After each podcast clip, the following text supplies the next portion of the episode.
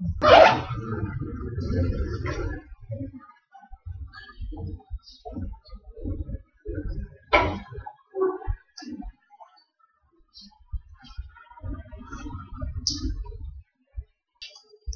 الله الرحمن الرحيم. الحمد لله نحمده ونستعينه ونستغفره ونعوذ بالله من شرور أنفسنا وسيئات أعمالنا. من يهده الله فلا مضل له ومن يضلل فلا هادي له وأشهد أن لا إله إلا الله وحده لا شريك له وأشهد أن محمدا عبده ورسوله. يا أيها الذين آمنوا اتقوا الله حق تقاته ولا تموتن إلا وأنتم مسلمون. يا أيها الناس اتقوا ربكم الذي خلقكم من نفس واحدة وخلق منها زوجها وبث منهما رجالا كثيرا ونساء. واتقوا الله الذي تساءلون به والأرحام. إن الله كان عليكم رقيبا. يا أيها الذين آمنوا اتقوا الله وقولوا قولا سديدا. يصلح لكم أعمالكم ويغفر لكم ذنوبكم. ومن يطع الله ورسوله فقد فاز فوزا عظيما. أما بعد فإن أحسن الحديث كتاب الله وخير الهدي هدي محمد صلى الله عليه وسلم وشر الأمور محدثاتها وكل محدثة بدعة وكل بدعة ضلالة وكل ضلالة في النار. ثم أما بعد فقال المؤلف الإمام عبد الغني المقدسي رحمه الله عن سمرة ابن جندب رضي الله عنه قال صليت وراء رسول الله صلى الله عليه وسلم على امرأة ماتت في نفاسها فقام وسطها. আমরা অমদাতুল আহকাম থেকে আলোচনা করছিলাম। আজকের পরিচ্ছেদ হচ্ছে বাবুন ফি মাওকিফিল ইমাম মিনাল মাইয়িত। মৃত ব্যক্তির কোন জায়গা বরাবর ইমাম দাঁড়াবেন, অবস্থান করবেন, সে সম্পর্কিত পরিচ্ছেদ। ইমাম আব্দুল গানি আল মকদেসি তার রমদাতুল আহকাম সংকলনে যে হাদিসটি নিয়ে এসছে, সেটি আমরা পড়ে শুনিয়েছি। তার অর্থ হচ্ছে সামুরাহ ইবিন জুন্দাব রাদি আল্লাহ আনহু, তিনি বলছেন, আমি রাসুল্লাহ সাল্লাহ আলহি ওয়াসাল্লামের পেছনে একজন মহিলার জানাজার সালাতে সামিল হয়েছি, জানাজার সালাত আদায় করেছি, যিনি তার নেফাসের মধ্যে পোস্ট ডেলিভারি যে সিচুয়েশন সে অবস্থায় মারা গিয়েছিলেন যে মহিলা রাসুল্লাহ সাল্লাহ আলহি ওয়াসাল্লাম তার দেহের মাঝ বরাবর দাঁড়িয়েছিলেন। এ হচ্ছে হাদিস। এই হাদিসের মধ্যে যখন মহিলার উপর জানাজার সালাত আদায় করা হয়, তখন ইমামের অবস্থান সেখানে উল্লেখ করা হয়েছে। পাশাপাশি আরও অনেকগুলো জিনিস আমরা এখানে দেখি। সেটা হচ্ছে, তিনি বলেছেন, আমি রাসুল্লাহ সাল্লাহ সাল্লামের পেছনে জানাজার সালাত আদায় করেছি। তাহলে এই হাদিস থেকে আমরা জানতে পারলাম যে জানাজার সালাত, এটা শরীয়তে অনুমোদিত একটি সালাহ। দ্বিতীয় হচ্ছে মহিলার উপরও জানাজার সালাত পড়ার বিধান রয়েছে। নর এবং নারী সবার। এখানে মহিলাদের কথা স্পেসিফিকলি এসছে যে মহিলা তার নেফাসের মধ্যে মারা গিয়েছিলেন। রাসুল্লাহ সাল্লাহ সাল্লাম তার মাঝ বরাবর। এই মাঝটা কি? মানে শরীরের মাঝখান বরাবর। এটা হতে পারে বুক বরাবর অথবা হতে পারে তার বুক থেকে পেট এই জায়গা বরাবর। পুরো দেহে কে হিসেব করে মাঝখান বরাবর হতে পারে অথবা বুক বরাবরও হতে পারে। এবং সেটি আমরা এই হাদিস থেকে জানলাম।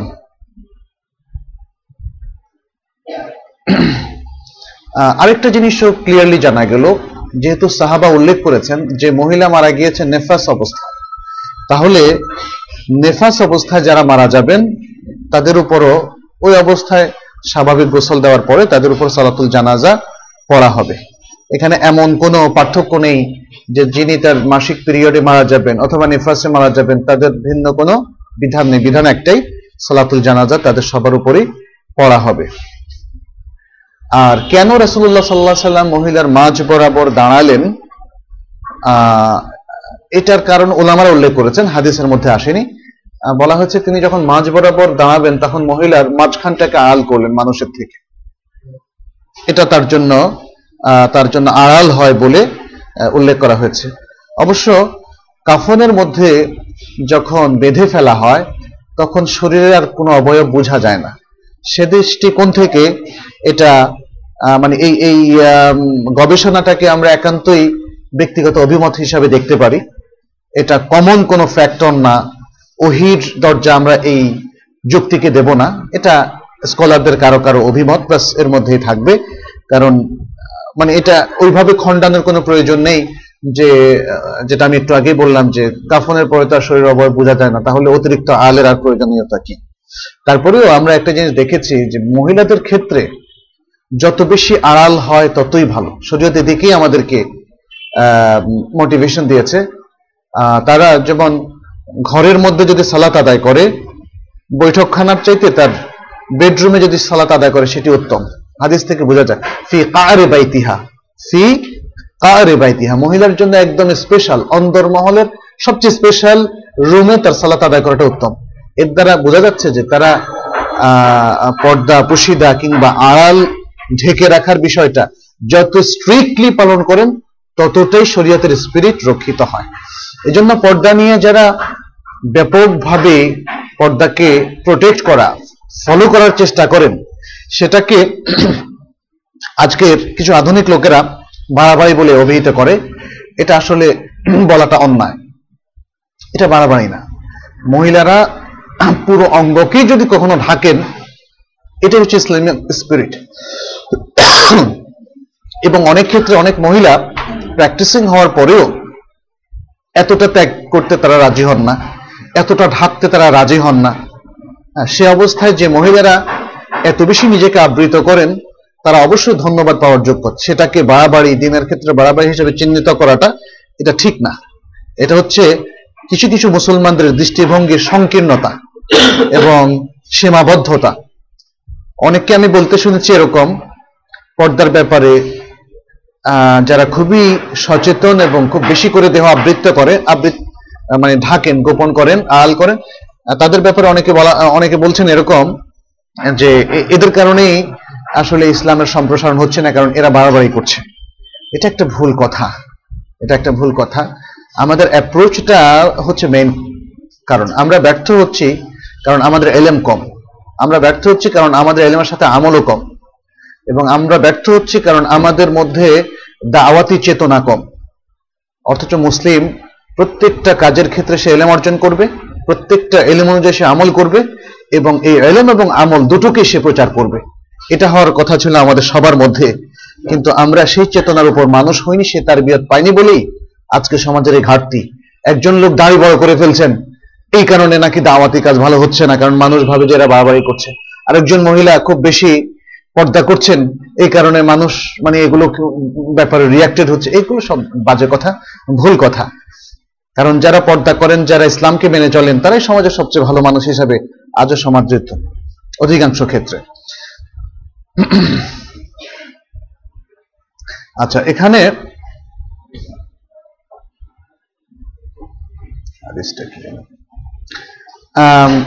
আরেকটা হাদিস আমাদের সামনে আছে, যেটা তিরমিজি বর্ণনা করেছেন যেটা বুখারি মুসলিমের মধ্যে আসেনি এবং তিরমিজি হাদিসটিকে হাসান হিসেবে উল্লেখ করেছেন, বলা হয়েছে, আন্না আনাসান সাল্লা আলা রাজুলিন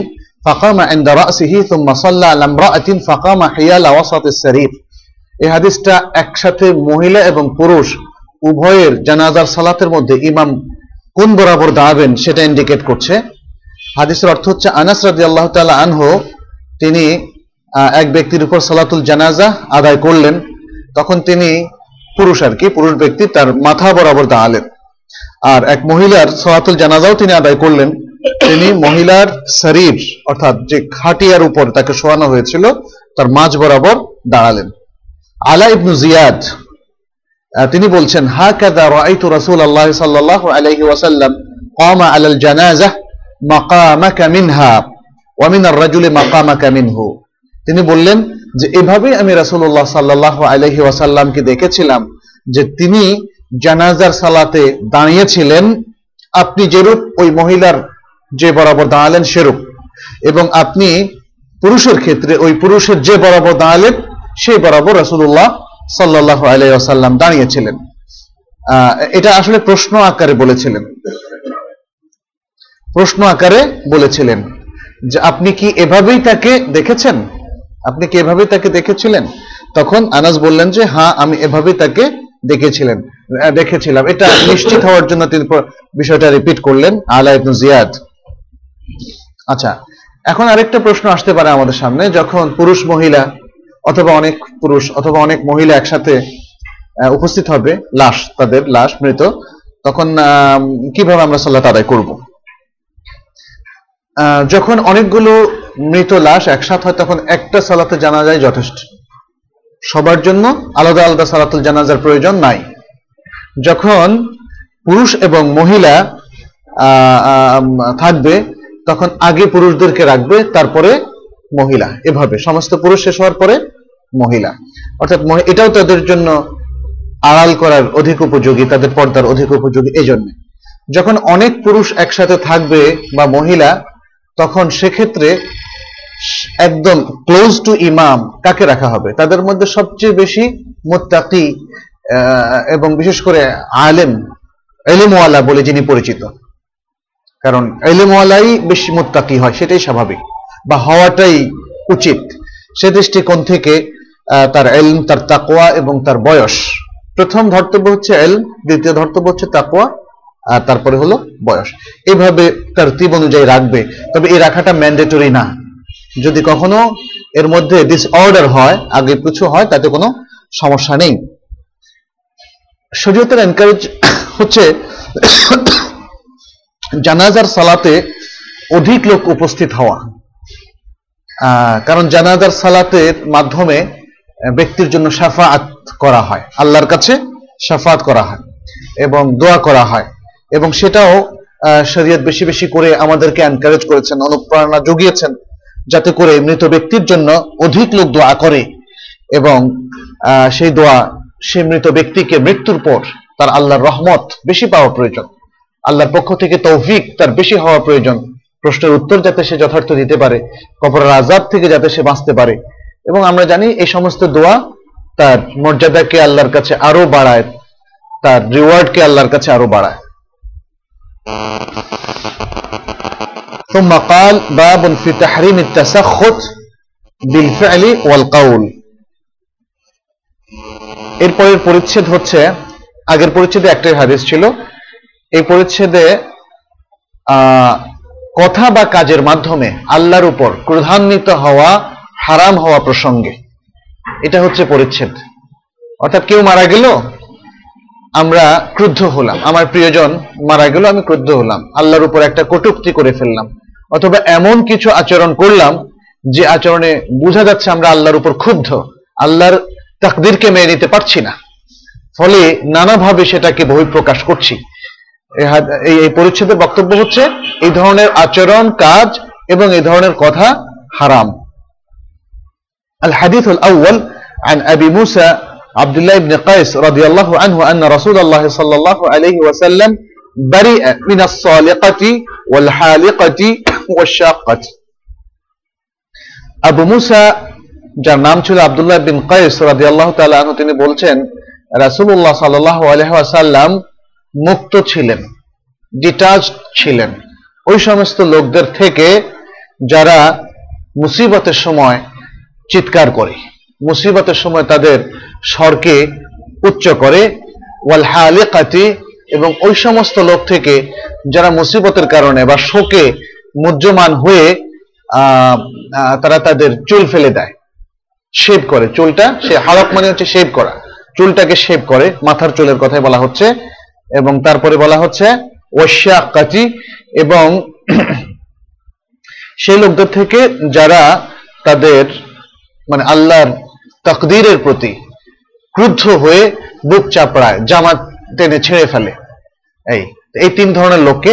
অবশ্য হাদিসের ভাষ্য হচ্ছে, হাদিসের ভাষ্য হচ্ছে মহিলা মানে সেই মহিলাতে কারণ মহিলারা এগুলো বেশি করে। বিলাপ করে, বুক ছাপড়ায়, হায় হায় করে চিৎকার করে ইত্যাদি। এজন্য হাদিসে মোয়ান্নাসের শব্দ উল্লেখ করা হয়েছে, সেই মহিলা যে মুসিবতের সময় চিৎকার করে, সে মহিলা যে তার চুল ফেলে দেয় এবং সে মহিলা যে তার জামা বা কাপড় শোকে মজ্জমান হয়ে ছিঁড়ে ফেলে। আরেকটি হাদিস আছে এই পরিচ্ছেদে عن أبي عبد الله ابن مسعود رضي الله عنه عن النبي صلى الله عليه وسلم قال ليس منا من ضرب الخدود وشق الجيوب ودعا بدعوى الجاهلية আমাদের অন্তর্ভুক্ত নয় সেই ব্যক্তিরা যারা তাদের আহ, গাল গালে চপটাঘাত করে অথবা আঘাত করে তার মানে হচ্ছে সে দুই হাতে হয়তো আঘাত করতে বুকে আঘাত করলো গালে আঘাত করলো সে শোকের কারণে সেটাকে সহ্য করতে পারছে না, আল্লাহ তাকদিরকে মেনে নিতে পারছে না। এবং সে তার কাপড়, কাপড়ের এই অংশটাকে জয়ুব বলা হয়। এই অংশটা এইভাবে টাইনা ছিঁড়ে ফেলে।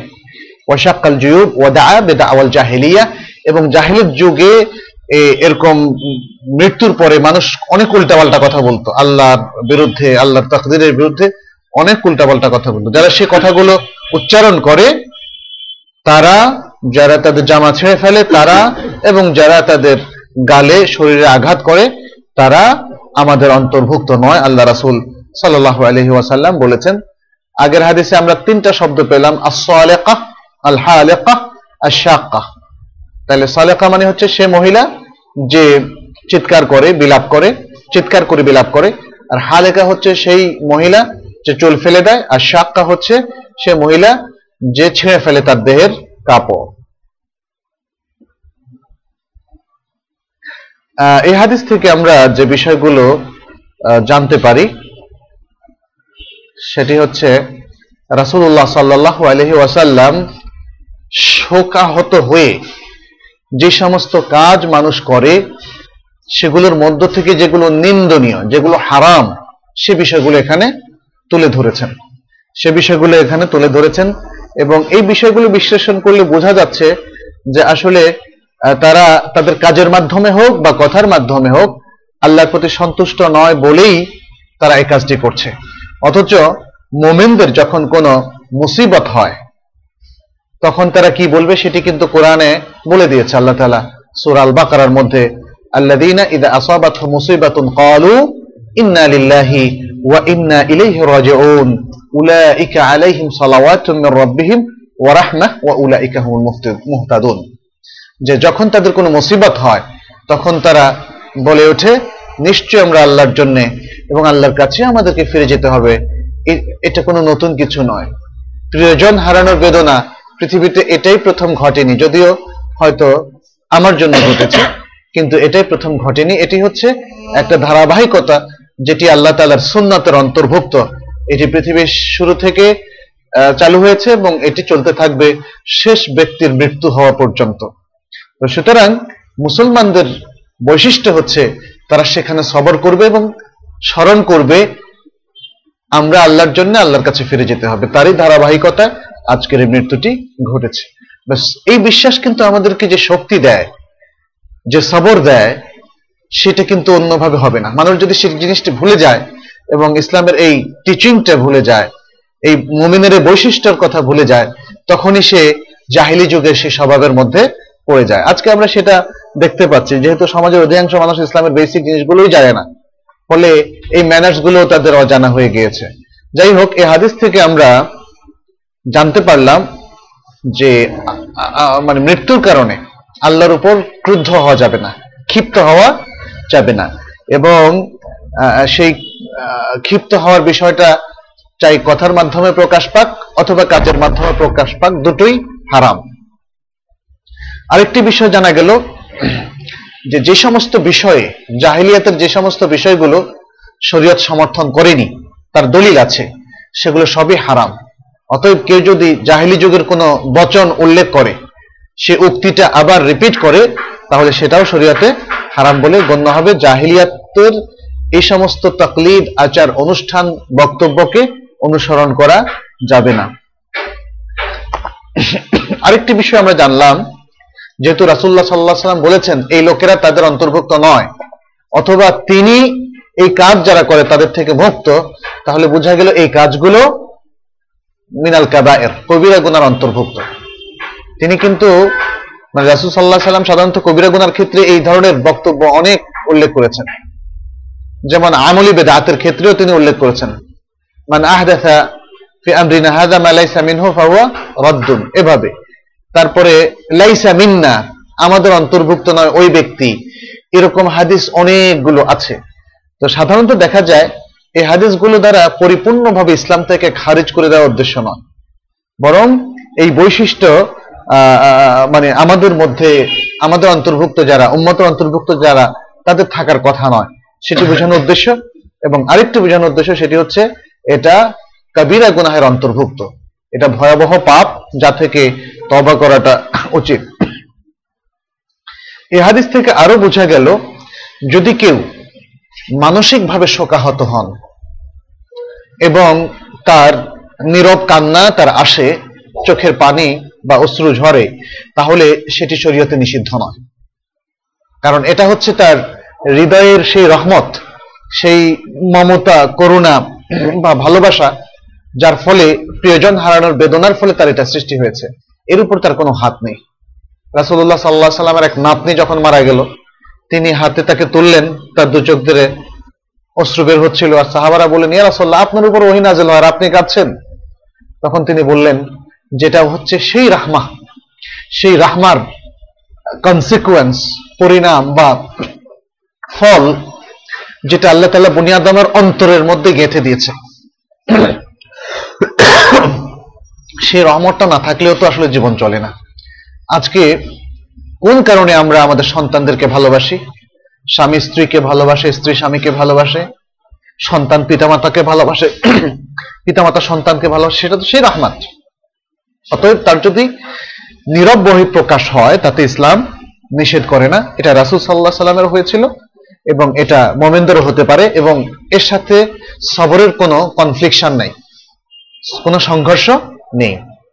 সেটা আমরা জানলাম কারণ এখানে রাসুল সাল্লাহ সাল্লাম চিৎকার করে যারা কান্নাকাটি করে, বিলাপ করে অথবা যেটা, যারা ওই শোকের একটা খুব বিদঘুটে ভয় প্রকাশ করে, শুধু সেটাকেই সমালোচনা করেছে।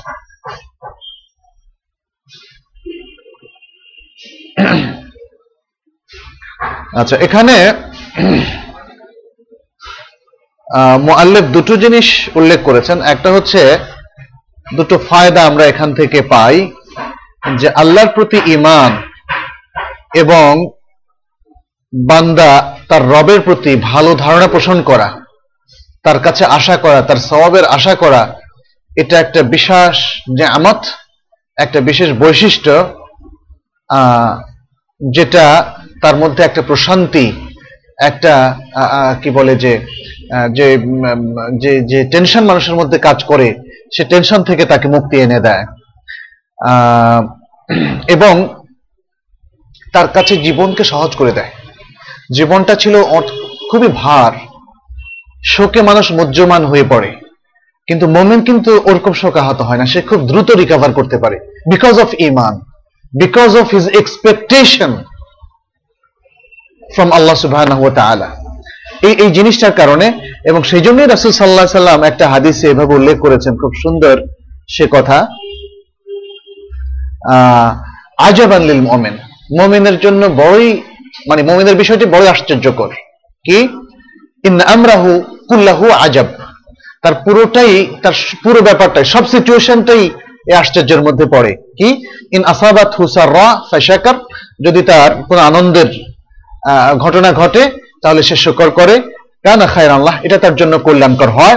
ওয়াইন আসাবাত হুদাররা ফাসাবার, কানা খায়ের আল্লাহ আর যদি তার কোনো মুসিবত হয়, কোনো খারাপ অবস্থা হয়, তখন সে সবর করে। এটাও তার জন্য কল্যাণকর হয়। ওলাই সাদালিকা ইল্লালুল মোমেন। মোমেন ছাড়ার কারও ক্ষেত্রে এটি ঘটে না। উভয় অবস্থায় এত চমৎকার একটা সমাধান আর কারও ক্ষেত্রেই ঘটে না।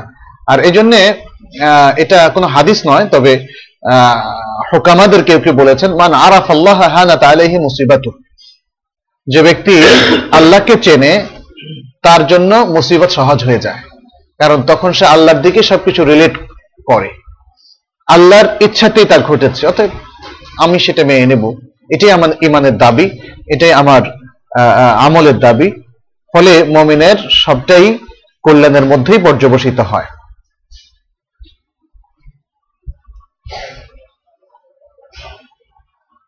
আচ্ছা দ্বিতীয় হচ্ছে আরেকটা ফায়দা সেটা হচ্ছে মজহাব আহলে সুন্নাল জামা সেটি হচ্ছে বড় পাপ করার কারণে। যেটা শিরিকের মধ্যে পড়ে না, যেটা কুফরির মধ্যে পড়ে না, এরকম বড় পাপ করার কারণে কোন মুসলিম ব্যক্তি ইসলামের গণ্ডির বাইরে চলে যায় না। যেই ভুল আকিদাটা আজকেও আমাদের সমাজের মধ্যে কারও কারও আছে, আবার আগে তো খাওয়ারিজদের মধ্যে ছিলই। যাদের বিশ্বাস ছিল যে কবিরা গুনার কারণে মানুষ চিরজাহান্নামী হয়, তার মানে চিরজাহান্নামী হওয়ার অর্থই হচ্ছে যে ইসলামের গণ্ডি থেকে বের হয়ে যায়। আজও আমাদের মধ্যে কিছু কিছু লোক এমন আছে সেক্ষেত্রে হয়তো দু ধরনের দলিল পাওয়া যায়। দলিলগুলো একটু আমরা যেমন উল্লেখ করছি, একটা হচ্ছে যে যে দুটো হাদিস আমরা একটু আগে পাঠ করলাম। আল্লাহ রাসূল বলছেন, আমাদের অন্তর্ভুক্তই সে না। আর আরেকটা হচ্ছে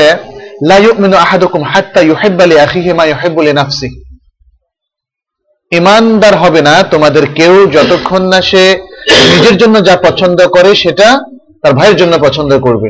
তাহলে আপনি যদি সব ঠিক আছে, আপনি নিজের জন্য যা পছন্দ করেন, যদি আমার জন্য তা পছন্দ না করেন, তাহলে আপনি ইমানে থাকল না। এটা হচ্ছে হাদিসের জহের বক্তব্য, প্রকাশ্য বক্তব্য। আরেকটা হাদিস হচ্ছে, আল্লাহ রাসূল আলাইহি বলছেন আল্লাহ লা ইউমিন আল্লাহ লা ইউমিন। তিনবার বলছেন, মান লা ইয়ামানু জারুহু বাওয়ায়াকা যে যার প্রতিবেশী তার অমঙ্গল থেকে রক্ষা পায় না, নিরাপদ থাকে না, আল্লাহ সে মোমেন, আল্লাহর কসম সে মোমেন নয়।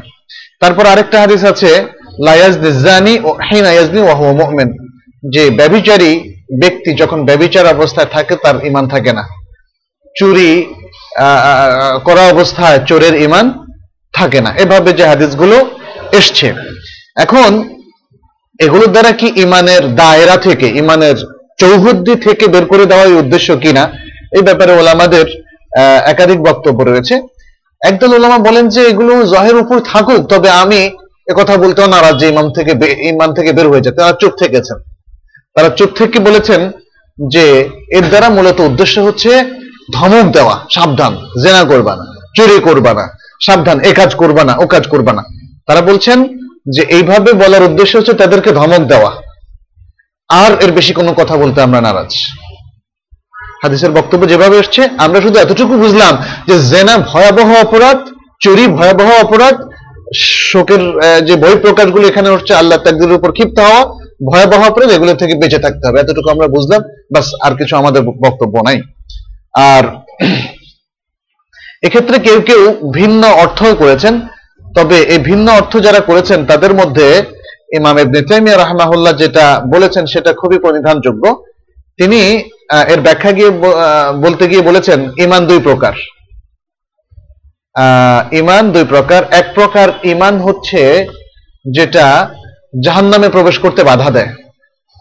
পারফেক্ট ইমান যেটা। সর্বক্ষেত্রে পারফেক্ট ইমান, দাঁড় হওয়া ইমানের ডিমান্ডগুলো রক্ষা করা। এটা হচ্ছে সেই ইমান যেটা জাহান্নামে প্রবেশ করতে বাধা দেয়।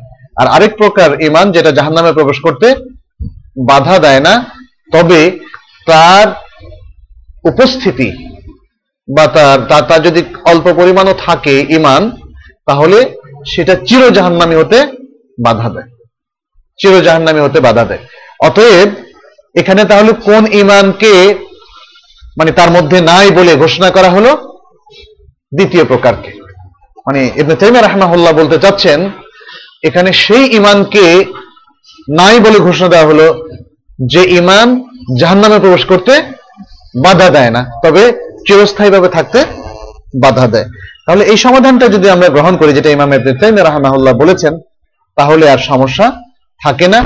তাহলে বোঝা গেল যে একটা, এক ব্যক্তি চুরি করার কারণে সে অমুসলিম হয়ে যাবে না। তবে এটা কবিরা গুনাহ। জেনা করার কারণে সে অমুসলিম হয়ে যাবে না। মদ পান করার কারণে সে অমুসলিম হয়ে যাবে না। অথবা বিলাপ করার কারণে সে অমুসলিম হয়ে যাবে না। যদিও প্রকাশ্য হাদিসের বক্তব্য হচ্ছে ইমান তারা থাকে না। তাহলে এটা হচ্ছে সেই ইমান যে ইমান চিরস্থায়ী জাহান্নামে থাকতে বাধা দেয় বটে, তবে জাহান্নামে ঢুকতে বাধা দেয় না, যেহেতু সে কবিরা গুণাগার আর আমরা জানি যে আলিসুল জামাতের আকিদা হচ্ছে কবিরা গুণাগার মোমেন ব্যক্তি ইমান থাকা অবস্থায় সে জাহান্নামে যেতে পারে, তার শাস্তি ভোগ করার জন্য। এবং তারপরে তার ইমানের কারণে আল্লাহ তাআলা যেটা সাহি বুখারীর কিতাব তৌহিদের মধ্যে অনেকগুলো হাদিস আছে যেগুলো দ্বারা প্রমাণিত হয় যে এই সব ব্যক্তিকে আল্লাহ তাআলা জাহান্নাম থেকে পরে মুক্তি দিবেন। আর খাওয়ারিজদের ধারণা হলো যে যে একবার জাহান্নামে যাবে সে কোনোদিন আর বের হতে পারবে না, এটা শুদ্ধ নয়।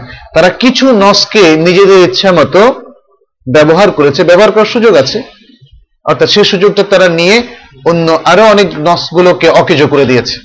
কিন্তু আহলে সুন্নাল জামা সবসময় সমস্ত নস বা টেক্সটগুলোর মধ্যে একটা সুন্দর সঙ্গতি সালাফে সালেহিনের মতের আলোকে রক্ষা করেছে।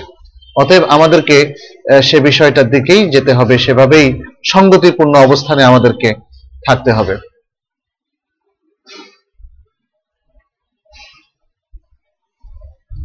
আচ্ছা এরপরের যে হাদিস সেটি হচ্ছে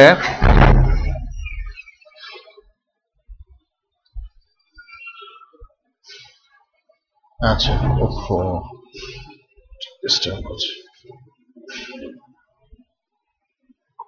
عن عائشة رضي الله عنها قالت لما اشتكى النبي صلى الله عليه وسلم ذكر بعض نسائه كنيسة رأتها بأرض الحبشة عائشة رضي الله تعالى عنها থেকে বর্ণিত যে যখন রাসূলুল্লাহ সাল্লাল্লাহু আলাইহি সাল্লাম তার মৃত্যু সজ্জায় রোগাক্রান্ত হলেন তখন তার স্ত্রীদের মধ্যে কেউ কেউ আহ, কিছু কিছু আহ, গির্জার কথা উল্লেখ করলেন তার কাছে আহ, যে গির্জাগুলো তারা দেখেছিলেন হাবাসা রাজ্যে আবিসিনিয়াতে আম, এই গির্জাগুলোকে একটাকে বলা হতো মারিয়া ম্যারি كنيسة ماريا وكانت أم أم سلمة وأم حبيبة أتتا أرض الحبشة أم سلمة এবং উম উম হাবিবা রাদিয়াল্লাহু আনহুমা ওনারা দুজনেই রাসূল আলাইহি সাল্লামের সাথে বিবাহ বন্ধনে আবদ্ধ হওয়ার আগে তারা আবিসিনিয়ায় বা হাবাসায় হিজরত করেছিলেন।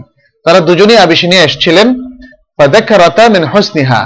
তখন রাসূল আলাইহি সাল্লাম যখন এই মৃত্যু সজ্জায় তার মারা যাওয়ার কিছুকাল আগে তারা দুজনেই রাসূল আলাইহি সাল্লামের কাছে এসে যে কোনো একটা প্রসঙ্গ হয়তো উত্থাপিত হয়েছিল, তখন ওই গির্জার সৌন্দর্য উল্লেখ করলেন যে সেটা খুবই সুন্দর, সেখানে এই এই ছবি তারা দেখেছিলেন তখন রাসূলুল্লাহ সাল্লাল্লাহু আলাইহি সাল্লাম ফারাফা রাসাহু সাল্লাল্লাহু আলাইহি সাল্লাম রাসূলুল্লাহ সাল্লাল্লাহু আলাইহি সাল্লাম তার মাথা উঠালেন মানে কথাটা শুনেই সাথে সাথে মাথাটা উঠালেন তার মানে এ ব্যাপারে খুব সচেতন হলেন এবং বললেন ওয়াকালা উলাইকা ইদা মাতা ফিহিমুর রাজুলুস সালিহ বানাউ আলা কবরিহি মাসজিদান ثم صوروا فيه تلك الصور أولئك شرار خلق الله عند شرار الخلق عند الله যে ওরা হচ্ছে সেই সব লোক যাদের মধ্যে ভালো লোক মারা গেলে তারা তার কবরের উপর একটা মসজিদের মতো করে উঠাই দিত। একটা মসজিদ স্থাপন করত, তারপর সেই মসজিদের মধ্যে সে সমস্ত সুয়ার তারা বা ছবি তারা সেখানে স্থাপন করত। হয় হাতে আঁকা ছবি অথবা মূর্তি তারা স্থাপন করত।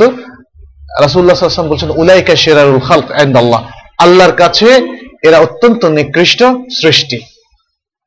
তো এই হাদিসের মধ্যেই তো ব্যাখ্যাটা মোটামুটি এসেই গেল যে পুরো ঘটনাটা ছিল এরকম যে রাসুল সাল্লাহ সাল্লাম যখন মৃত্যুসজ্জায় শায়িত হলেন, তখন তার দুইজন স্ত্রী যারা আবিসিনা হিজরত করেছিলেন, তারা তাদের ওই যে যে কোনো একটা প্রসঙ্গে সেই গির্জার ঘটনা তার কাছে বর্ণনা করলেন। কিন্তু এখানে লক্ষণীয় ব্যাপার হচ্ছে যে রাসুল সাল্লাহ সাল্লাম এই বিষয়টাতে এতটা কনসার্ন ছিলেন যে তিনি সাথে সাথে সেটাকে ক্যাচ করলেন এবং সে ব্যাপারে শরীয়তের বক্তব্য পেশ করলেন। দৃষ্টিভঙ্গিটা পেশ করলেন যাতে তারা বুঝতে পারে উম্মতের কাছে এবং এই দুজন স্ত্রী ছিলেন একজন উম্মে সালামা আর একজন উম্মে হাবিবা। সুতরাং হাদিসের মধ্যে এই আলোচনা থেকে যে বিষয়গুলো আমাদের সামনে ফুটে উঠে, সেটা আমরা একটা একটা করে বলছি।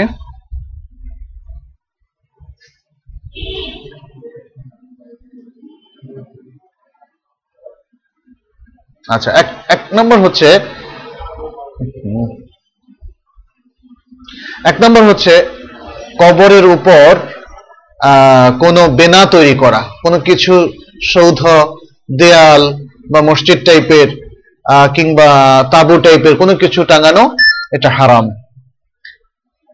কারণ এটা হচ্ছে মুশ্রিকদের সাথে তাসাব্বু মুশ্রিকদের সাথে একটা সাদৃশ্য হয়ে যায়।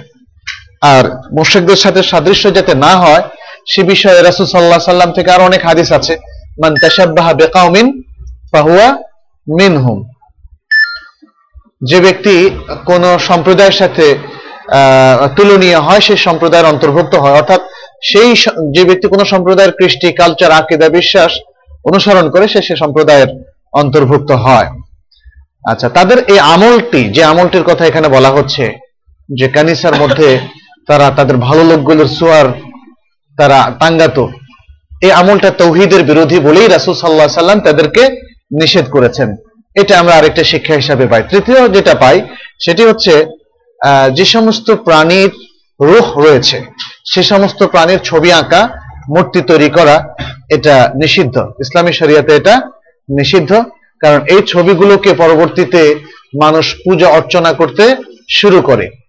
তবে পূজার ধরন যুগে যুগে পরিবর্তিত হয়। আজও কিন্তু পূজা চলছে। প্রিয়জনের পূজাও চলছে, শ্রদ্ধাভাজন নেতা নেত্রীর পূজাও কিন্তু চলছে।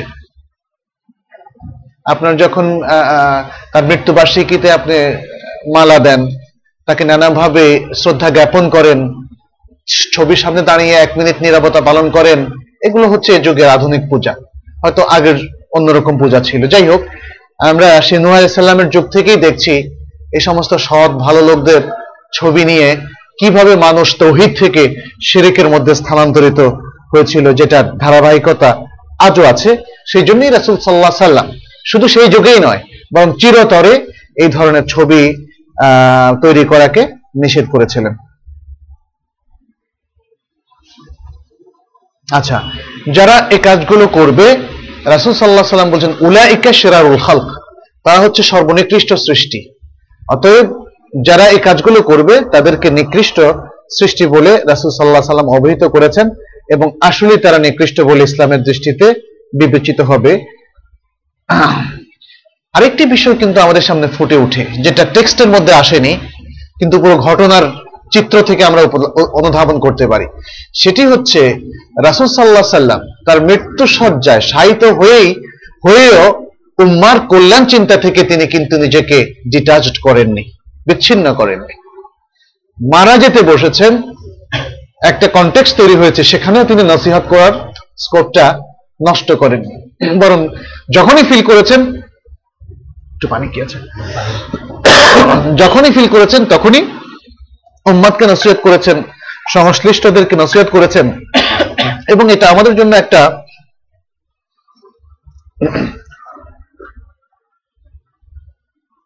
আলহামদুলিল্লাহ। গুরুত্বপূর্ণ বিষয় আমরাও যেন এই বিষয়গুলো খেয়াল রাখি এরপর হাদিসটি হচ্ছে আনা আয়েশা রাদিয়াল্লাহু আনহা قال قال رسول الله صلى الله عليه وسلم في مرضه الذي لم يقم منه রাসূলুল্লাহ সাল্লাল্লাহু আলাইহি সাল্লাম তার যে শেষ রোগ সজ্জা থেকে আর কখনো উঠে দাঁড়াননি সেই রোগ সজ্জায় তিনি বলেছিলেন আয়েশা রাদিয়াল্লাহু তাআলা আনহা বলছেন লাআন আল্লাহু আল ইয়াহুদা ওয়ান নাসারা ইত্তাখাযু কুবুর আনবিয়াইহিম মাসাজিদ আল্লাহ তাআলা লানাত করুন ইয়াহুদ এবং নাসারাদেরকে যারা তাদের নবীদের কবরগুলোকে মসজিদ হিসাবে গ্রহণ করেছিল قالت ولولا ذلك لا لا ابرز قبر غير انه خشي ان يتخذ مسجدا আয়েশা রাদিয়াল্লাহু তাআলা আনহা বলছেন যদি রাসূল সাল্লাল্লাহু আলাইহি সাল্লামের এই ভয়টা না থাকতো, আর এই বক্তব্যটাও না থাকতো, তার জীবনের শেষ সময়ে যদি এই বক্তব্যটা না থাকতো, তাহলে তার কবরটাকেও হয়তো তার সহচররা প্রকাশ করতেন, উঁচু করতেন। তবে তার আশঙ্কা ছিল যে তার কবরকেও পরিশেষে মানুষ মসজিদ হিসাবে গ্রহণ করবে এই জন্য তিনি সতর্কবাণী উচ্চারণ করেছেন। এ হচ্ছে হাদিসের বক্তব্য।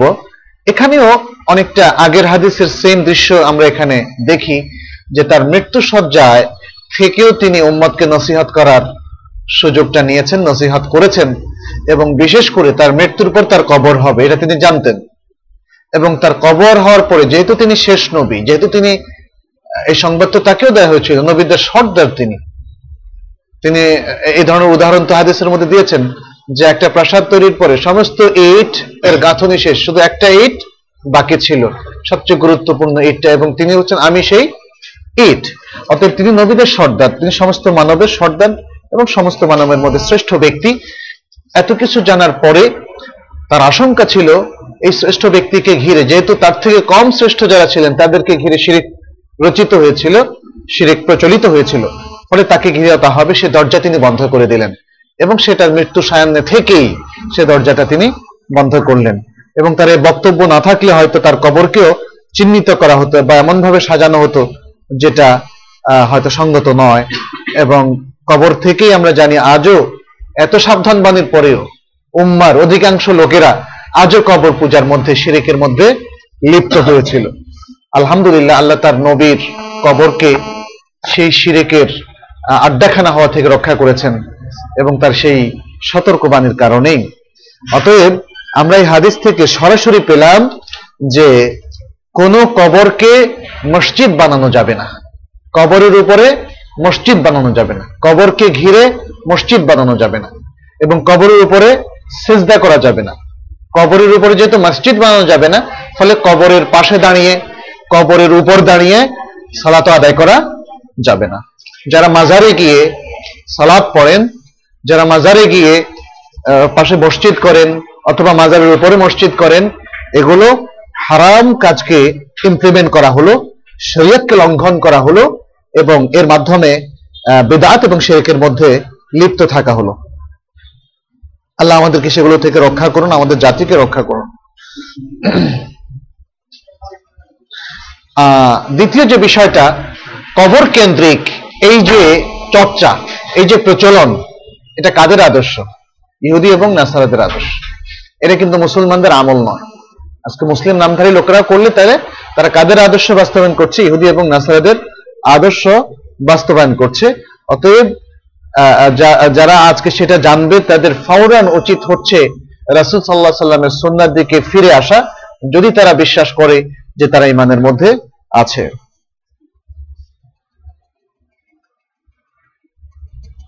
আল্লাহ তাআলা তার নবীকে এবং নবীর কবরকে, নবীর অবস্থানকে এই ধরনের চর্চা থেকে রক্ষা করেছেন। ফলে সাহাবাদের মধ্যে এবং সাহাবাদের প্রকৃত অনুসারী পরবর্তীতে যারা এসছেন এবং আজ পর্যন্ত সবার মধ্যে সে এলহাম তিনি করেছেন, সে মনোবৃত্তি তিনি দিয়েছেন যাতে করে আমাদের প্রিয় নবী মোহাম্মদ মুস্তফা সাল্লাহ আলহি ওয়াসাল্লামের কবরকে ঘিরে কোনো বেদাত না হয়, কোনো শিরিক না হয়। আজও যদি আপনারা যান, সেখানে দেখবেন যে আলহামদুলিল্লাহ, আল্লাহর কিছু বান্দা আছেন। যারা এই কবরের পাশে কোনো ইবাদত যাতে না হয়, তওয়াফ যাতে না হয়, কোনো শিরকি কর্মকাণ্ড যাতে না হয়, সে ব্যাপারে তারা হামের ভূমিকা পালন করছেন, তারা দায়িত্বশীলের ভূমিকা পালন করছেন। এই পরিচ্ছেদের আরেকটি হাদিস হচ্ছে আচ্ছা সে হাদিসটি বলার আগে আমি শেষ শিক্ষাটা বলতে চাই যে এই- এই হচ্ছে রাসুল সাল্লাহ সাল্লাম কিন্তু শেষ ওসিয়া। এই হচ্ছে রাসুল সাল্লাহ সাল্লামের শেষ ওসিয়া তার মৃত্যুর আগের সর্বশেষ ওসিয়া অবশ্য আরেকটি শেষ ওসিয়া তার আছে তিনি আসসালাত আসসালাত বলেছিলেন আহ, পঞ্চম হাদিসটি এই পরিচ্ছেদে সেটি হচ্ছে عن أبي هريرة رضي الله عنه قال قال رسول الله صلى الله عليه وسلم من شهد الجنازة حتى آه، آه، يصلى عليها فله قيراط ومن شهدها حتى تدفن فله قيراتان قيل وما القيراتان م- قال مثل الجبلين العظيمين ولمسلم أصغرهما مثل جبل أحد আবু হুরায়রা রাদিয়াল্লাহু তাআলা আনহু থেকে বর্ণিত যে রাসূল সাল্লাল্লাহু আলাইহি ওয়াসাল্লাম বলেছেন যে- যে ব্যক্তি জানাজার সালাতে উপস্থিত হয় এবং আম, সালাতে অংশগ্রহণ করে সালাত আদায় করে তার জন্য এক কিরাত আর যে ব্যক্তি জানাজার সালাতে উপস্থিত হয়ে সালাত আদায় করে দাফন পর্যন্ত থাকে তার জন্য দুই কিরাত। রাসূলুল্লাহ সাল্লাল্লাহু আলাইহি সাল্লামকে বলা হলো যে, কিরাতটা কি? এই যে দুই কিরাতের কথা বললেন, এই দুই কিরাতটা কি? তিনি বললেন, এটা হচ্ছে দুটো বড় পাহাড়ের মতো। খুব সংক্ষেপে বুঝিয়ে দিয়েছেন। কিরাত যেভাবে রাসুল সাল্লাহ সাল্লাম বললেন, তাতে বোঝা যাচ্ছে এটা সওয়াবের একটা কোয়ান্টিটি তিনি ইন্ডিকেট করছেন। কোয়ান্টিটি সওয়াবের একটা পরি- পরিমাণ তিনি এখানে উল্লেখ করছেন। সাহাবারা সেটা বুঝেছেন। শুধু কিরাত বলতে ঠিক কি বোঝানো হয়েছে এটা তারা জানতে চেয়েছেন। তখন রাসুল বললেন, খুব সংক্ষিপ্ত উত্তর, দুটো বড় পাহাড়ের মতো। অর্থাৎ তার সওয়াব হবে দুটো বড় পাহাড়ের মতো। তখনকার আরও কিছু পরিভাষা ছিল। পাহাড়ের মতো কি? মাটি? মাটিরও তো দাম আছে, এখন তো পাহাড় থেকে মাটি কেটে কেটে মানুষ ভিটা বাটি তৈরি করে, অনেক কিছু তৈরি করে, এবং প্রাকৃতিক ভারসাম্য নষ্ট করে। যাই হোক কিন্তু আসলে হাদিসের অনেক অন্যান্য হাদিসের ভাষ্য হচ্ছে যে স্বর্ণের পাহাড়। স্বর্ণের পাহাড় মানে সওয়াবের পরিমাণটা বোঝানোর জন্য। এবং মুসলিম বলছেন যে এই দুটো পাহাড় বিরাট বিরাট পাহাড়ের মতো, আর ছোট পাহাড়টা হচ্ছে অহুদের মতো। মেসিল জাবালে অহুদ। তাহলে সুবহান আল্লাহ মানে কত বিরাট মোটিভেশন জানাজার সালাতে উপস্থিত হওয়ার জন্য। আপনি শুধু জানাজার সালাত পড়লেন, আর দাফন পর্যন্ত থাকলেন, তাহলে দুই কিরাত। আর যদি জানাজার সালাত পড়ে চলে আসেন, তাহলে মাত্র এক কিরাত। আরেকটু বেশি সময় থাকলে দুই কিরাত। এবং তার মধ্যে ছোট পাহাড়টা হচ্ছে জাবালে অহুদ জাবালে অহুদ দেখেছেন তো আপনারা? সবার দেখার সৌভাগ্য হয়নি না? আল্লাহ তালা সবাইকে সৌভাগ্য দান করুন। তবে সেই পাহাড়ের কাছে যাওয়া, গিয়ে দেখা, এটাকে শহরের কাজ মনে করার কোনো কারণ নেই। হ্যাঁ? এটাকে কিন্তু কেউ যদি মদিনায় যায়, দেখতে যেতে পারেন। একটা ইতিহাস থেকে শিক্ষা নেওয়ার বিষয় থাকতে পারে। সেটা, সেটাকে কোনো ইসলামিক রিচুয়ালস এর মধ্যে ফেলা যাবে না। জাবালে অহুদে যাওয়াটা এটা বড় সওয়াবের কাজ, এমন কোনো দলিল আসেনি। বরং শরীয়তের দলিল থেকে এতটুকু পর্যন্ত বলা যায়, কোন শিরিক বেদার যদি কেউ সেখানে গিয়ে না করেন, এই শর্তে it is only permitted only permitted সেখানে গিয়ে যদি যাওয়ার পরে কেউ সালাম দেন, তখন সেটা সওয়াবের কাজ হবে। কারণ জিয়ারত করাটাও পারমিটেড এমন কোন স্পষ্ট ফজিলত আসেনি। কিন্তু সেখানে গিয়ে যেহেতু মৃতদের জন্য আপনি দোয়া করেন, অহুদের প্রান্তরে যারা শহীদ হয়েছিলেন তাদের জন্য সেটি পারমিটেড এবং সেটা অবশ্যই আপনি সালাম দিলে অথবা এ করলে সব পাবেন। কিন্তু এগুলোকে রিচুয়ালসে পরিণত করা যাবে না। এই হাদিস থেকে যে শিক্ষাগুলো আমাদের সামনে উঠে আসে, সেটি হচ্ছে যে জানাজার সালাত আদায় করা, এটা শরীয়তে খুবই ফজিলতের কাজ। জানাজার সালাত আদায় দুটো কাজ। একটা হচ্ছে জানাজার সালাত আদায় করা, আর একটা হচ্ছে লাটে, লাশের সাথে সাথে যাওয়া। এটাকে বলা হয় ইত্তেবাউল জানাইজ ইত্তেবাউল জানাইজ অর্থাৎ লাশের সাথে সাথে যাওয়া দাফন হওয়া পর্যন্ত। যিনি লাশের সাথে সাথে যাবেন তিনি পারতপক্ষে দাফন হওয়া পর্যন্ত অপেক্ষা করবেন। কারণ তারপরেই দোয়া করার জন্য প্রকৃত সময়, যেটা রাসুল্লাহ সাল্লাহ সাল্লাম বলেছিলেন, আমরা এই হাদিসটা মানে আগেই গত পর্বে আলোচনা করেছিলাম, যে তোমার ভাইয়ের জন্য এখন তোমরা দোয়া করো। কারণ এখনই তাকে ফাইন্নাহুল আন ইউসাল, এখন তাকে জিজ্ঞাসা করা হবে। তাহলে আমরা দোয়া করব, জানাজার মধ্যে যেটা দোয়া আছে সেটা তো দোয়া করবই, তারপরে দাফনের পরেও আরেকটা দোয়া করার রেকমেন্ডেশন রাসুল সাল্লাহ সাল্লাম দিয়েছেন। আচ্ছা। কতটুকু সওয়াব হবে? এখানে একটা ধারণা শুধু দেওয়া হচ্ছে, কিরাতান। তবে এর সঠিক পরিমাপ করাটা এটা আমাদের পক্ষে সম্ভব না। যেমন বলা হচ্ছে, দুটো বড় শহর বড় পাহাড়। প্রথমটার একটা ধারণা দিয়েছেন যে ছোটটা হলো জাবালে উহুদের মতো, কিন্তু বড়টা কত বড় সেটা কিন্তু নাই তাহলে এর প্রকৃত পরিমাপ আল্লাহ ছাড়া কেউ জানেন না। তৃতীয় হচ্ছে যে কেন এই মোটিভেশনটা দেওয়া হলো, সেটাও আমরা হাদিস থেকে পাই। কারণ এই মোটিভেশনের মাধ্যমে এটা মৃত ব্যক্তির প্রতি একটা এহসান করা হয়। সে এহসানটা কিন্তু আমরা আল্লাহ নির্দেশে করছি। এই জন্য সেটা আমাদের জন্য মশরু এবং মামদুহ এবং মুস্তাহাব সেটা কি? সেটা হচ্ছে তার জন্য দোয়া করা হচ্ছে। দুটো স্থানে। একটা হচ্ছে জানাজার ভেতরে আর একটা হচ্ছে দাফনের পরে। চতুর্থ হচ্ছে মৃত ব্যক্তির উপর আল্লাহর অনুগ্রহ। এই বিষয়টা মৃত ব্যক্তির উপরে আল্লাহর অনুগ্রহ। মানুষ জীবিত থাকার কালেও আল্লাহ তাল্লাহ তার উপর অনুগ্রহ করেছেন। মৃত্যুর পরেও মোমেন বান্দাদের, যারা তার প্রিয় বান্দা, সে বান্দারা যেন আরও বেশি রিওয়ার্ড পায় তার তার বন্ধু বান্ধব এবং আত্মীয় স্বজন বা মুসলিম ভাই বোনেরা যারা আছে, তাদের দোয়া পায়। সেই জন্য আল্লাহ তাল্লার পক্ষ থেকে এই ওয়াহি রাসুল সাল্লাহ সাল্লামের মাধ্যমে আমাদের কাছে এসছে। যাতে করে বেশি বেশি লোক তার পক্ষে সাফাত করেন, আল্লাহর কাছে দোয়া করেন। আচ্ছা আরেকটা জিনিস আমরা এখানে পাই। ইসলাম যে আমলটাকে যেভাবে চিহ্নিত করেছে, যদি যেমন একটা আমল, তার সব এই। যে আমলটাকে যতটা ইম্পর্টেন্স দিয়েছে, তার স্বভাব ততটা বড় হিসাবে নির্ধারণ করেছে। আমাদের কাছে ছোট হতে পারে, কিন্তু অনেক সময় সে আমল আল্লাহর কাছে অনেক বড়। অতএব জানাজায় অংশগ্রহণ করা আল্লাহর কাছে অনেক বড় বলেই তার রিমুনারেশন রিওয়ার্ডও অনেক বড়।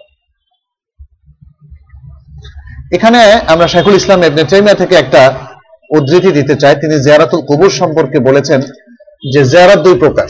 একটা হচ্ছে শারঈ বা অনুমোদিত জিয়ারাত, যেখানে শরীয়তের অনুমোদন দেওয়া আছে আর একটা হচ্ছে অনুমোদিত জিয়ারাত, যেখানে শরীয়তের অনুমোদন নাই, বরং সেটাকে জিয়ারাহ বেদইয়া বলা যায়।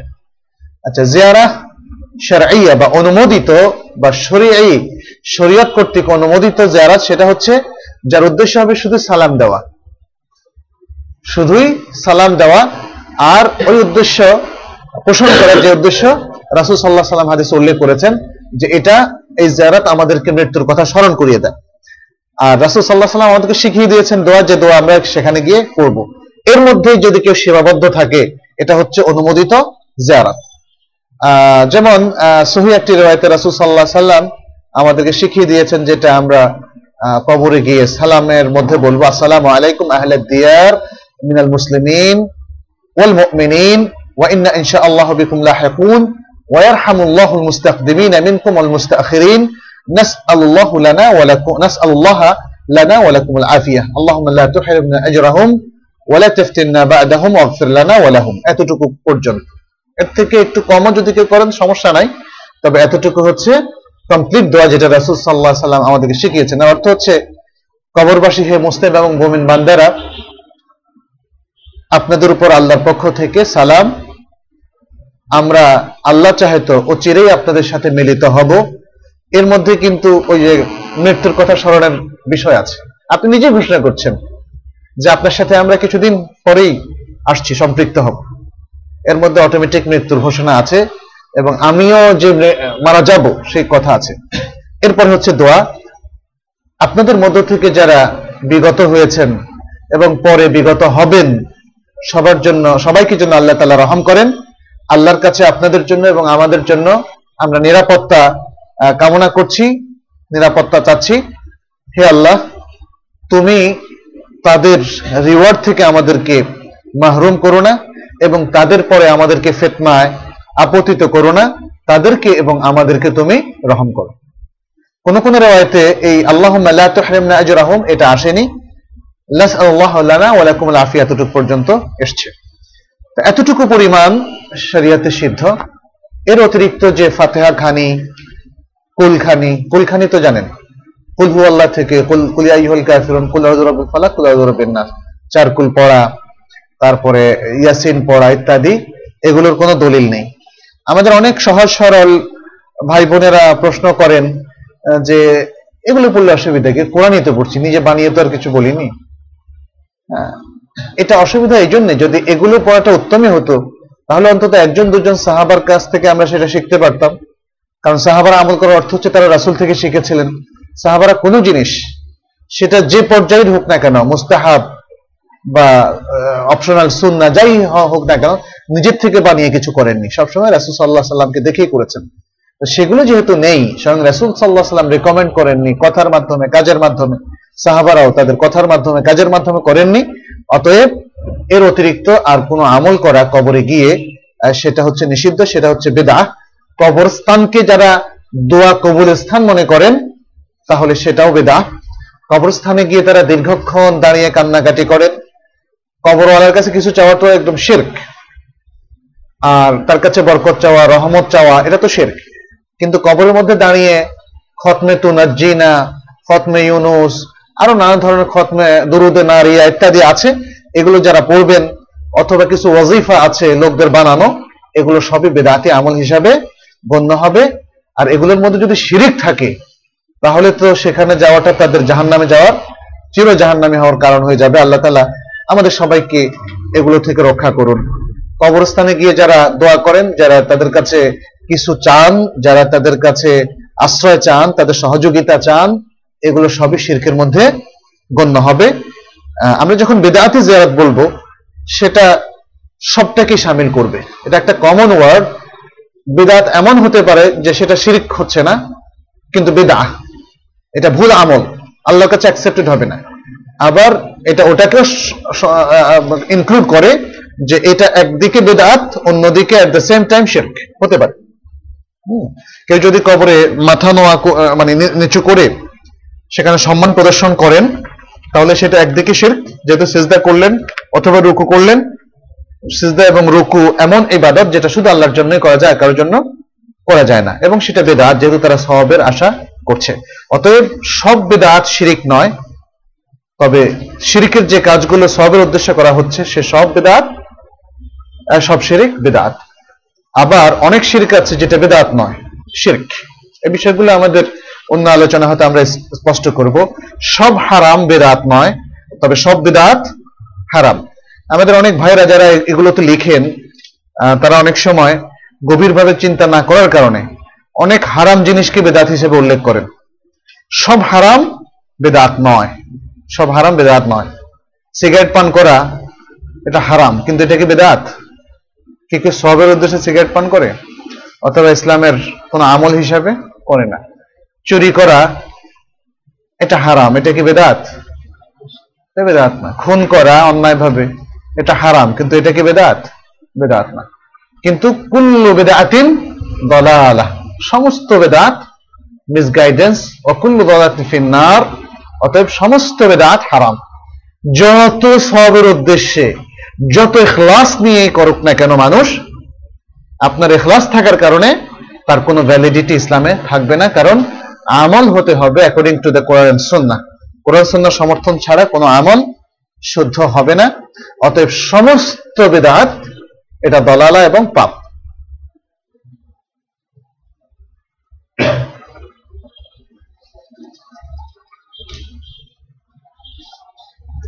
আচ্ছা আমাদের জানাজা সম্পর্কিত অধ্যায় এখানে শেষ। পরবর্তী কিতাব হচ্ছে কিতাবুজ জাকা আমরা আশা করি যে পরবর্তী হালাকায় সেটা শেষ করব ইনশাআল্লাহ। জানাজা অধ্যায়ে হয়তো আপনাদের অনেক প্রশ্ন আছে এই জন্য আমরা আজকে হালাকার আলোচনা এখানে শেষ করছি। আহ, কিতাবুজ জাকাত পরবর্তী আলোচনায় আপনাদের আগে থেকে কোনো যদি প্রশ্ন থাকে আমার হালাকার যে দাওরটা আসবে সেখানে আপনারা সেই প্রশ্নগুলো আগে থেকেও যদি রেডি করে রাখেন, আমরা উত্তর দিতে পারব ইনশাআল্লাহ। আজকে আলোচনা এই পর্যন্ত শেষ। হাদা ওসাল্লাহ সাল্লাম আলা নবীনা মুহাম্মদ ওয়া আলা আলিহি ওয়া আসহাবিহি আজমাইন। আসসালামু আলাইকুম। ভাই, আমরা জানি যে ব্যক্তি ইচ্ছাকৃতভাবে সালাদ ছেড়ে দিল সে কাফির হয়ে গেল। আমার প্রশ্ন, একজন ব্যক্তি মুখে স্বীকৃতি দেয় কালেমার অন্তরে বিশ্বাস করে কিন্তু সে সালাত আদায় করে না। এক্ষেত্রে সে কি চিরস্থায়ী জাহান্নামি হবে? ওয়ালাইকুম আসসালাম। যে ব্যক্তি কুফুরের উপর মৃত্যুবরণ করে, সে অবশ্যই চির জাহান্নামি হবে। একজন ব্যক্তি আমাদের সামনে সলাৎ তরক করেছেন, করেই চলেছেন। এই সমাজে তাকে কাফের হিসাবে চিহ্নিত করার অথরিটি আমরা এককভাবে নেওয়াটা উচিত না। এটা একটা বিষয়, যেহেতু এটা তাকফিরের মাসালা। আমরা পজিটিভলি কাজ করব, তাকে বোঝাবো যে এই তর্কুস সালাদটা হচ্ছে কুফর। কুফ মুখরেজ মিনাল মিল্লাহ যদি তিনি কন্টিনিউ করেন, আমদান উইলিংলি ইচ্ছা করে, তাহলে এটা হচ্ছে সেই কুফর যে কুফর ইসলাম থেকে বের করে দেয়। এই ইনফরমেশনটা তাকে দেব। ব্যাস, দায়িত্ব পালন হবে না এতে? দায়িত্ব পালন হবে। এটা হচ্ছে সেই কুফর যিনি কন্টিনিউয়াসলি ইচ্ছা করে নামাজ তরক করেন, এটাই হচ্ছে তাহকিকি মত, কোরআন এবং হাদিসের আলোকে। অতএব তাকে বলব, সমস্ত জনতাকে আমরা বলব যে এটা হচ্ছে ইচ্ছাকৃতভাবে যারা তলব সালাত তরক করেই চলেছেন, ফরজ সালাত, এটা হচ্ছে সেই কুফর যারা ইসলামের গণ্ডি থেকে বের করে দেয়। ব্যাস। এইটা জানানোর পরে সিদ্ধান্ত নেওয়ার ক্ষমতা হচ্ছে তার। একটা মুসলিম রাষ্ট্রে, মুসলিম সমাজে, তাকফিরের দিকে যাওয়া এর অথরিটি আমি মনে করি ইন্ডিভিজুয়ালদের নেওয়াটা উচিত না। এটা সমস্যা তৈরি করবে, ফেতনা তৈরি করবে। তখন সামান্য কারণে একজন আরেকজনকে কাফের ফতোয়া দেওয়া শুরু করবে এবং তখন আমরা আসল কাজ থুয়ে খালি কে কাফের আর কে ফাসেক ওদিকে চলে যাব। চির জাহান্নামি হবে কিনা একজন ব্যক্তি, এটা শুরুতে সেই সিদ্ধান্ত দেওয়া যাবে না। কারণ এমনও হতে পারে তিনি কিছুদিন পরে তবা করে আবার মুসলমান হয়ে গেলেন এবং ইমানের উপর তার মৃত্যু হলো। এজন্য অমুক ব্যক্তি আমদান গত দশ বছর ধরে সালাত আদায় করছেন, অতএব তিনি চির হবেন। এই ধরনের সিদ্ধান্ত, এটা আসলে জায়েজই নাই। কারণ আমার এই কথা বলার আগেই উনি হয়তো তবা করে নামাজের মধ্যে ঢুকে গেলেন ইমানের মধ্যে ঢুকে গেলেন। তখন চির জাহান্নামী হওয়ার ফতোয়াটা কোথায় যাবে? আর এটা হচ্ছে আমাদের আমলের উপরে মানে ব্যক্তিকে, ব্যক্তির উপর ফতোয়া না চালিয়ে আমলের উপর ফতোয়াটা দিলে এটা বেটার কারণ ব্যক্তি বুঝবে যে আপনি যে সালাদটা তরক করছেন, এমন কুফুরির কাজ করছেন যে কুফর আপনাকে ইসলামের দায়রা থেকে বের করে দিচ্ছে। এবং এই কুফরের উপর যদি আপনার মৃত্যু হয়, তাহলে আপনি চির জাহান্নামী হবেন। এতটুকু বলা যাবে। এতটুকু বলা বলা গেলে তাকফিরের সেই ফেতনা থেকে আমরাও বাঁচলাম, আর কথাও শুদ্ধ হলো। তাকফিরের জন্য কিছু দওয়াবিত আছে, কিছু শুরুত আছে। মানে সমাজের এক শ্রেণির লোককে বা কোনো ইন্ডিভিজুয়ালকে কাফের হিসাবে চিহ্নিত করার জন্য কিছু দওয়াবিত এবং শুরুত আছে, সেটা আমরা অন্য কোনো এক সময় আলোচনা করব। সেগুলো ফুলফিল না করে, হুজ্জত কায়েম না করে, তাকে না বুঝিয়ে একজন লোককে সরাসরি তার কোনো আমলের কারণে ইভেন যদি সে হয় সেটা কুফর, তাকে কাফের হিসাবে চিহ্নিত করে সমাজে প্রচার করা, এটা আসলে জায়েজ নেই। বাহাত্তর ফিরকার প্রত্যেকই চির জাহান্নামি নাকি এদের মধ্যে কিছু সংখ্যক জাহান্নামের শাস্তি ভোগ করে জান্নাতে যেতে পারবে? হ্যাঁ খুব সুন্দর প্রশ্ন করেছেন। এরা চির জাহান্নামি, এমন ইন্ডিকেশন হাদিসের মধ্যে নাই। বলা হয়েছে তারা জাহান্নামি। কুল্লুহা ফিন্নার ইল্লাল ফিরকান নাজিয়া। মুক্তিপ্রাপ্ত ফিরকা ছাড়া সবাই জাহান্নামে যাবে। তো জাহান্নামে যারা যাবে, আমরা বলেছি ইমাম এর আগে আজকের আলোচনা এসছে ইমানকে দুভাগে বিভক্ত করেছেন। এক ইমান যেটা ইয়ামনাউ মানআন বাতান মিন দুখুলিন নার। কমপ্লিটলি মানে মানে পুরোপুরি নিষেধ করে যার ইমান তাকে জাহান্নামে প্রবেশ করা থেকে। অর্থাৎ তার ইমান তাকে জাহান্নামের হেল ফায়ার থেকে তাকে কি করবে? প্রোটেক্ট করবে। একদম শুরু থেকে। এটা হচ্ছে এক ধরনের ইমান এদের সংখ্যা কমই। এদের সঙ্গে যারা বিনা হিসাবে বেহেস্তে যাবে। আর আরেকটা ইমান হচ্ছে যাদের নানা ভুল বিভ্রান্তি থাকবে ইমান বিরোধী কর্মকাণ্ড থাকবে, তবে ইমানের দায়রার মধ্যে তারা আছে। তাহলে এই ইমান আল হলুদ ফিন্নার চির জাহান্নামি হতে নিষেধ করে, কিন্তু জাহান্নামে যেতে নিষেধ করে না। তাহলে এই বাহাত্তর ফিরকার মধ্যে এই শেষোক্ত দলও পড়বে, আর যারা ইমানের দায়রা থেকে বের হয়ে গিয়েছে তারাও পড়বে। অর্থাৎ এই বাহাত্তর ফিরকার মধ্যে একদল মুরতাদও যেমন আছে, মুরতাদ বলতে আমরা বুঝাচ্ছি যে ধর্ম থেকে, দিন থেকে তারা বের হয়ে গিয়েছে। তাদের কুফুরির সাথে সম্পৃক্ততার কারণে, তাদের উপর হুজ্জত কায়েম হওয়ার কারণে, তাদের শিরিক হওয়ার কারণে। এখন কারা তারা, সেটা আল্লাহ ভালো জানেন। আমরা কোনো ইন্ডিভিজুয়ালকে এখন ইন্ডিকেট করছি না, কিন্তু আছে একদল। মুসলমানদের মধ্যে একদল সবসময় ছিল, যারা দিন থেকে দিন বিরোধী শিরিকের মধ্যে কাজে লিপ্ত থাকার মাধ্যমে দিন থেকে মোরতাদ হয়ে গিয়েছেন। এই বাহাত্তর ফিরকার মধ্যে তারাও আছে আবার সে সমস্ত গুণাগার বান্দারাও আছে, যারা চির জাহান্নামি হবে না, তবে বড় পাপের কারণে তারা জাহান্নামে যাবে। তাহলে মুক্তিপ্রাপ্ত দল শুধু হবে তারা, যারা জাহান্নামের আগুন যাদেরকে স্পর্শ করবে না। যারা খুবই কেয়ারফুলি মা আনা আলাইহি ও আসহাবি, নবী মোহাম্মদ সাল্লাহ সাল্লামের সুন্না এবং তার সাহাবাদের সুন্না এবং ম্যাথোডলজির উপর ছিল খুবই সতর্কতার, সাথে সেটাকে মেনটেন করতে পেরেছে, আল্লাহ তাদেরকে সে তৌফিক দিয়েছেন। আচ্ছা। আমার সিএ পড়ার ইচ্ছা, এ পেশা কি অবৈধ সিএ ফর্ম না দিয়ে বেতনভুক্ত জব করাটা বৈধ কিনা? আসলে পার্থিব কল্যাণকর পড়া যদি সেটা শিরিককে প্রমোট না করে, যদি সেটা কুফরকে প্রমোট না করে এথিজমকে প্রমোট না করে, হারামকে প্রমোট না করে, এরকম সমস্ত কল্যাণকর পড়া সিদ্ধ। দুনিয়ার যত এলমুন নাফে আছে, আল এলমুন নাফে সমস্ত বেনিফিশিয়াল নলেজ কল্যাণকর জ্ঞান অর্জন করতে কোনো বাধা নেই। সেটা হতে পারে সমরাস্ত্রবিদ্যা, সেটা হতে পারে নিরাপত্তা বিষয়ক বিদ্যা, সেটা হতে পারে ইঞ্জিনিয়ারিং ডাক্তারি পেশার বিদ্যা, হিসাব বিজ্ঞান সোশ্যাল সায়েন্স অর্থনৈতিক সায়েন্স ইত্যাদি, কোনো অসুবিধা নেই। এখন সিএ ফার্ম কিংবা অন্যান্য ফার্মগুলোতে বা পৃথিবীর অধিকাংশ প্রতিষ্ঠানগুলোতে দুর্নীতি ঢুকে পড়েছে। এবং এগুলোকে নানাভাবে যারা যারা দুর্নীতির সাথে সম্পৃক্ত, ভুল ধারণার সাথে সম্পৃক্ত, ভুল কালচারের সাথে সম্পৃক্ত, তারাই এগুলো লিডারশিপে আছে বলেই এই সমস্যা। আপনি যদি মনে করেন যে এই পড়াটা কল্যাণকর এবং আপনি সমস্ত হারাম থেকে নিজেকে মুক্ত রাখতে পারবেন, এবং এই পেশায় যারা নিয়োজিত, তাদেরকেও ভালোভাবে আপনি মুক্ত করার কোনো প্রোগ্রাম দিতে পারবেন, সেটা যদিও পরের কথা, নিজে সম্পৃক্ত মানে এই এই বিদ্যা নিয়ে আপনি হালালভাবে ইনকাম করতে পারবেন এবং হারাম থেকে বেঁচে থাকতে পারবেন, মানুষের কল্যাণ করতে পারবেন, তাহলে এর মধ্যে অবৈধ কিছু আমি দেখি না।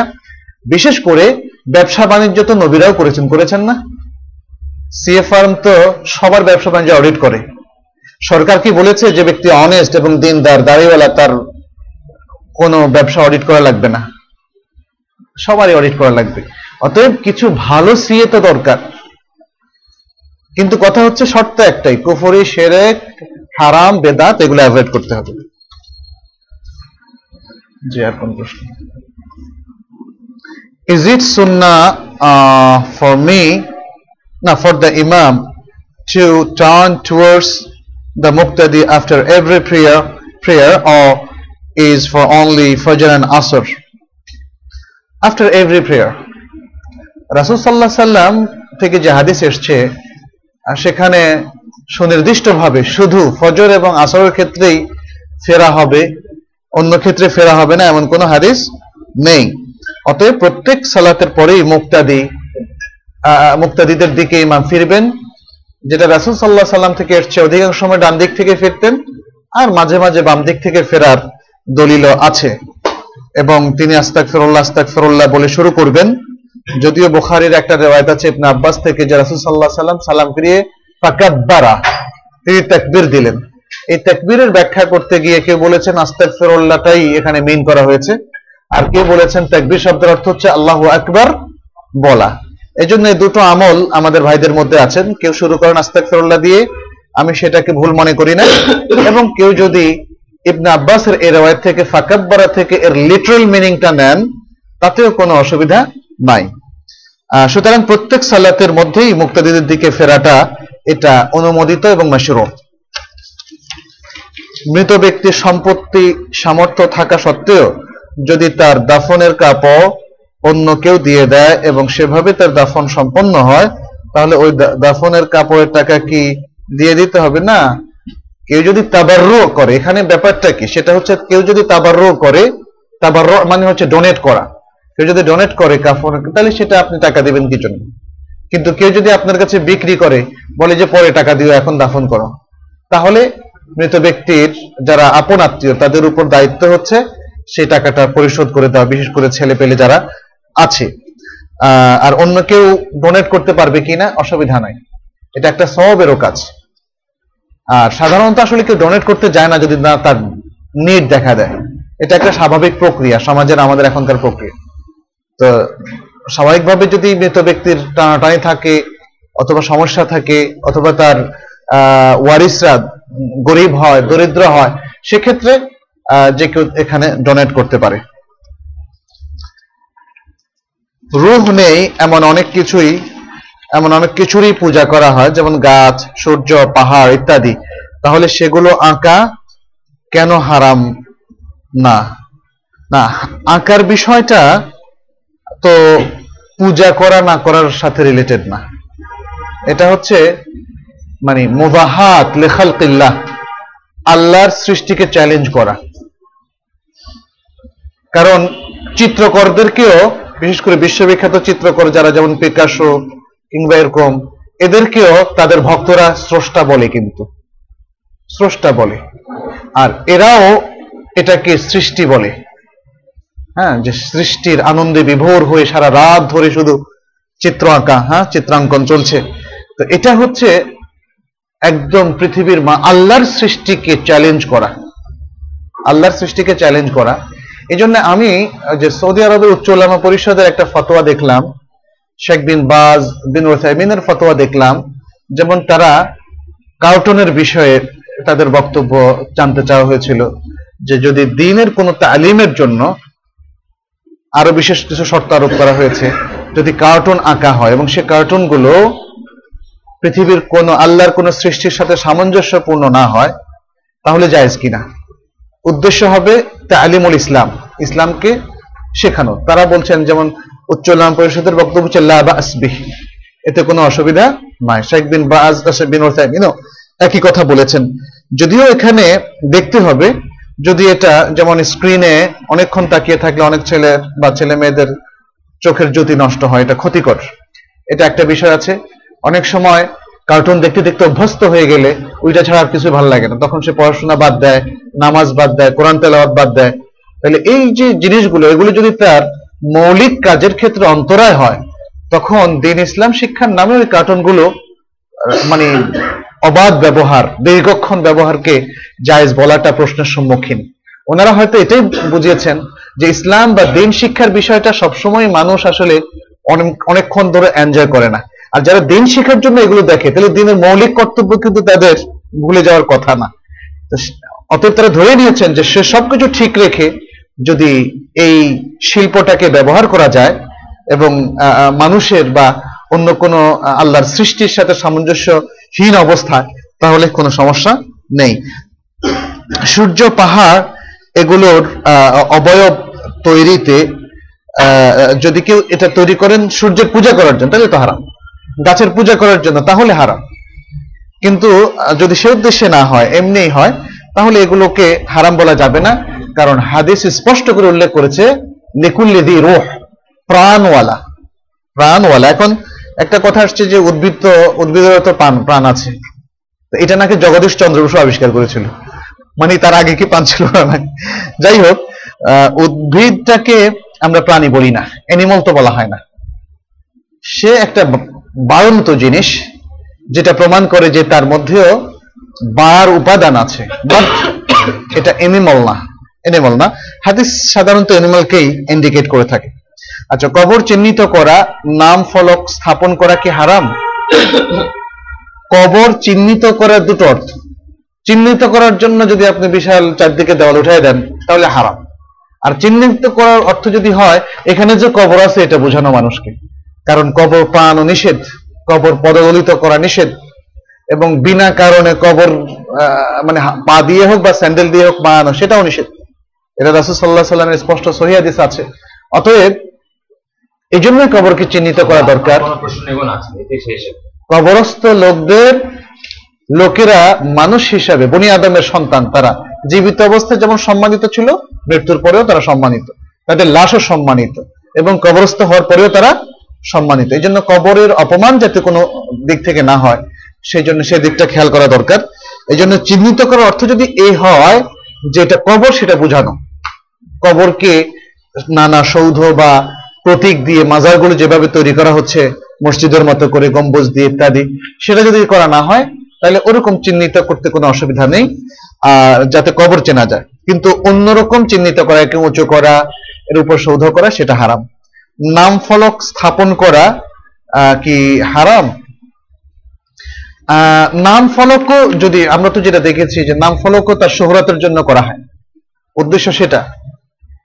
সে দৃষ্টিকোণ থেকে হারাম হবে।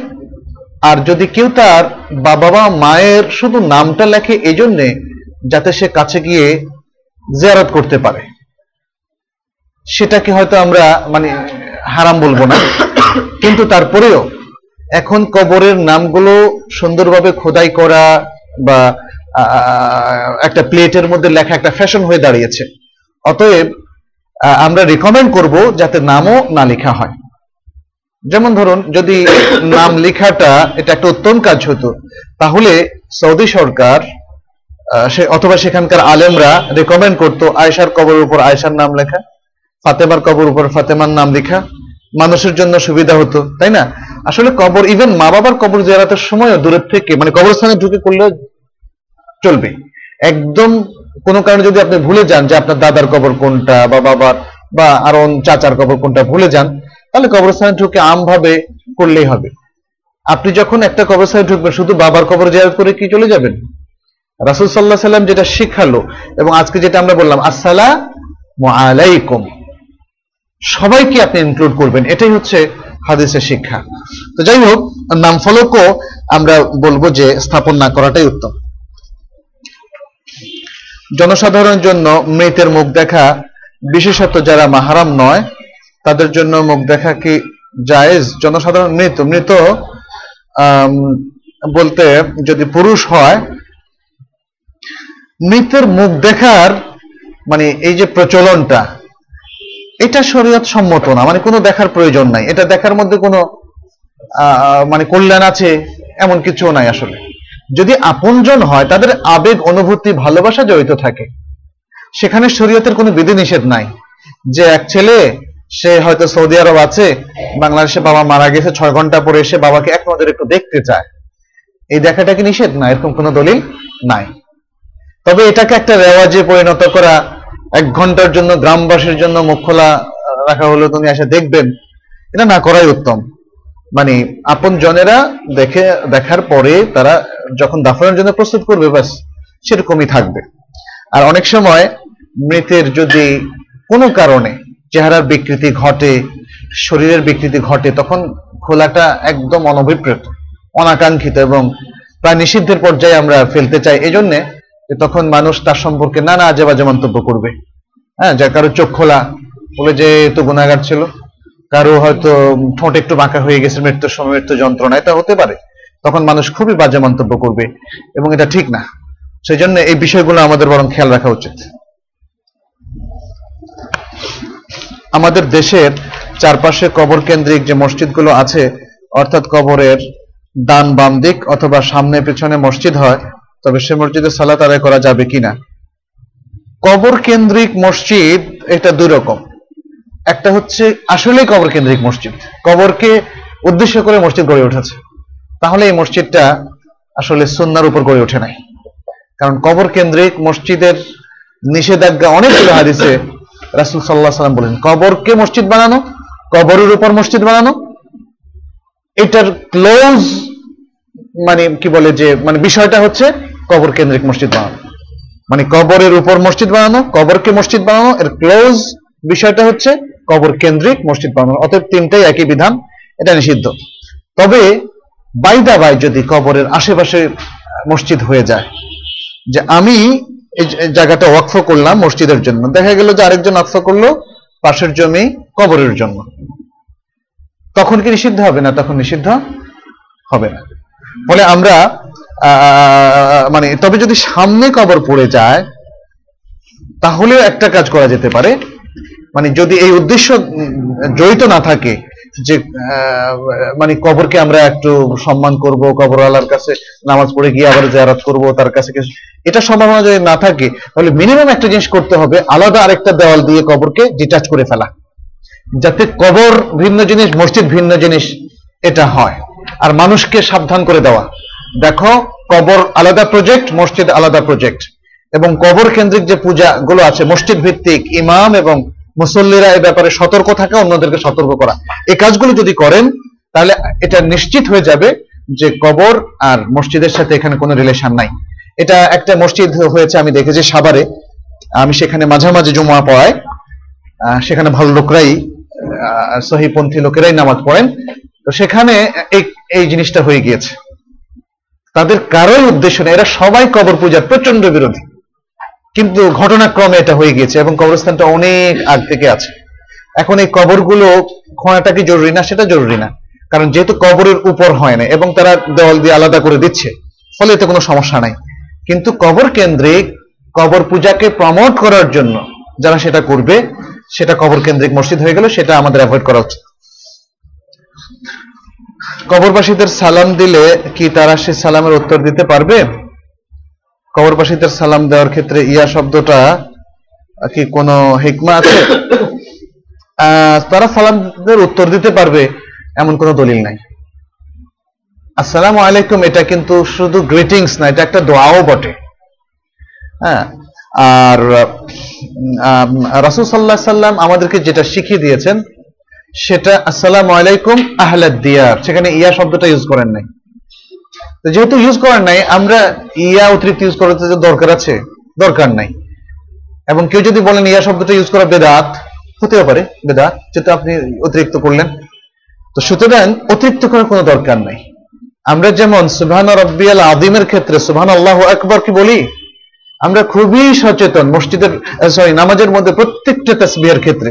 তাহলে জিয়ারতের তসবিহ যেগুলো, দোয়া যেগুলো শিখিয়ে দেওয়া হয়েছে, নামাজের জানাজার মধ্যে যেগুলো শিখে দেওয়া হয়েছে, সেখানেও আমরা খুব সচেতন থাকাটাই ভালো।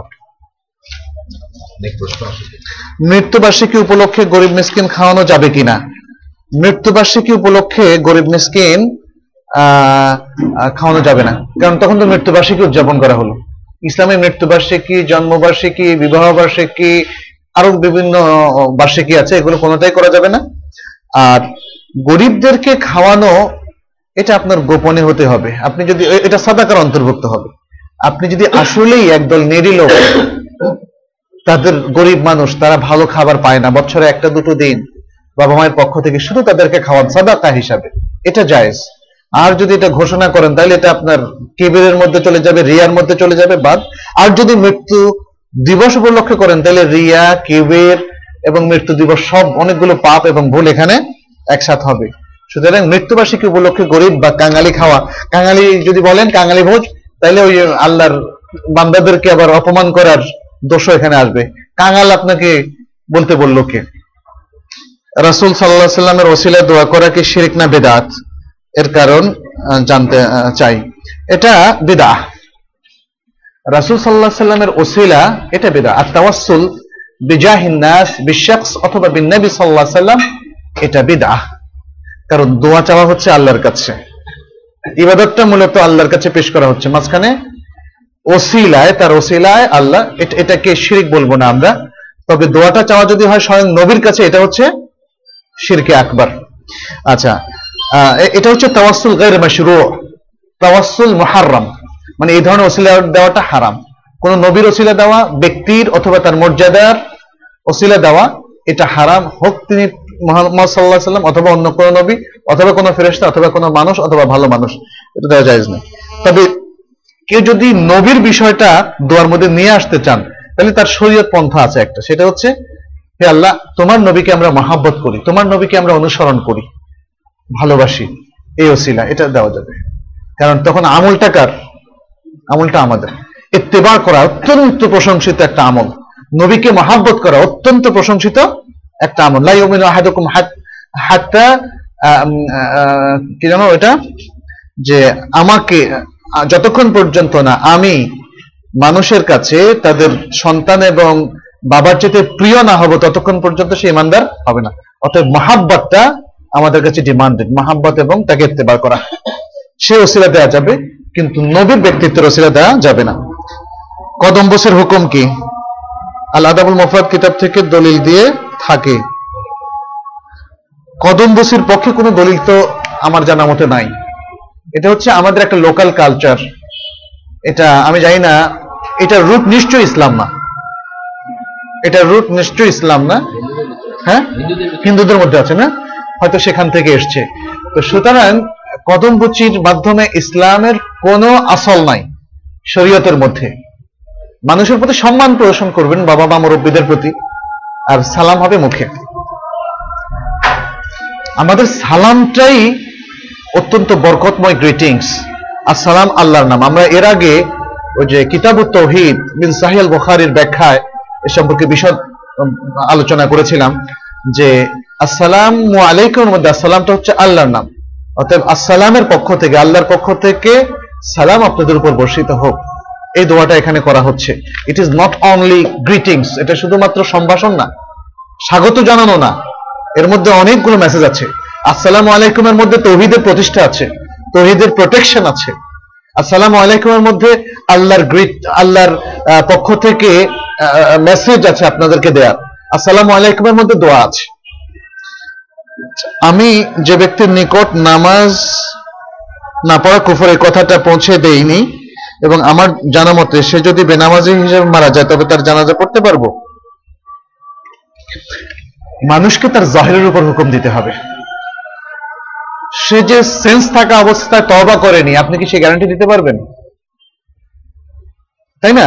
অতএব মুসলিম সমাজে মৃত ব্যক্তিদেরকে ধরে নিতে হবে তারা মুসলিম। যতক্ষণ না হজ্জত কায়েম করেন যে সে কুফুরির উপর মারা গিয়েছে, সে শিরকের উপর মারা গিয়েছে, ততক্ষণ পর্যন্ত আপনি জানা যায় অংশগ্রহণ করতে পারবেন। দাফনের পর ইমামের নেতৃত্বে সম্মিলিতভাবে দোয়া করতে হবে বা সকলে মনে মনে আহ, নিজে দোয়া করবে। সকলে মনে মনে নিজে দোয়া করবে। অথবা শব্দ করেও যদি কেউ আল্লাহ মকফুল্লাহ বলে একটু আস্তে শব্দে অনুচ্চ শব্দে তাতে কোনো সমস্যা নেই। এটাকে আমরা রেকমেন্ড করছি একসাথে দোয়া করার দলিলটা সরাসরি এখানে পাওয়া যায় না। আর অধিকাংশ ক্ষেত্রে একসাথে দলিল করার দলিল নাই। একসাথে দোয়া করার দাফনের পরে কারণ রাসুল সাল্লাহ সাল্লাম এখানে জমার সিগা ব্যবহার করেছেন যে তোমরা এখন তোমার ভাইয়ের জন্য দোয়া করো।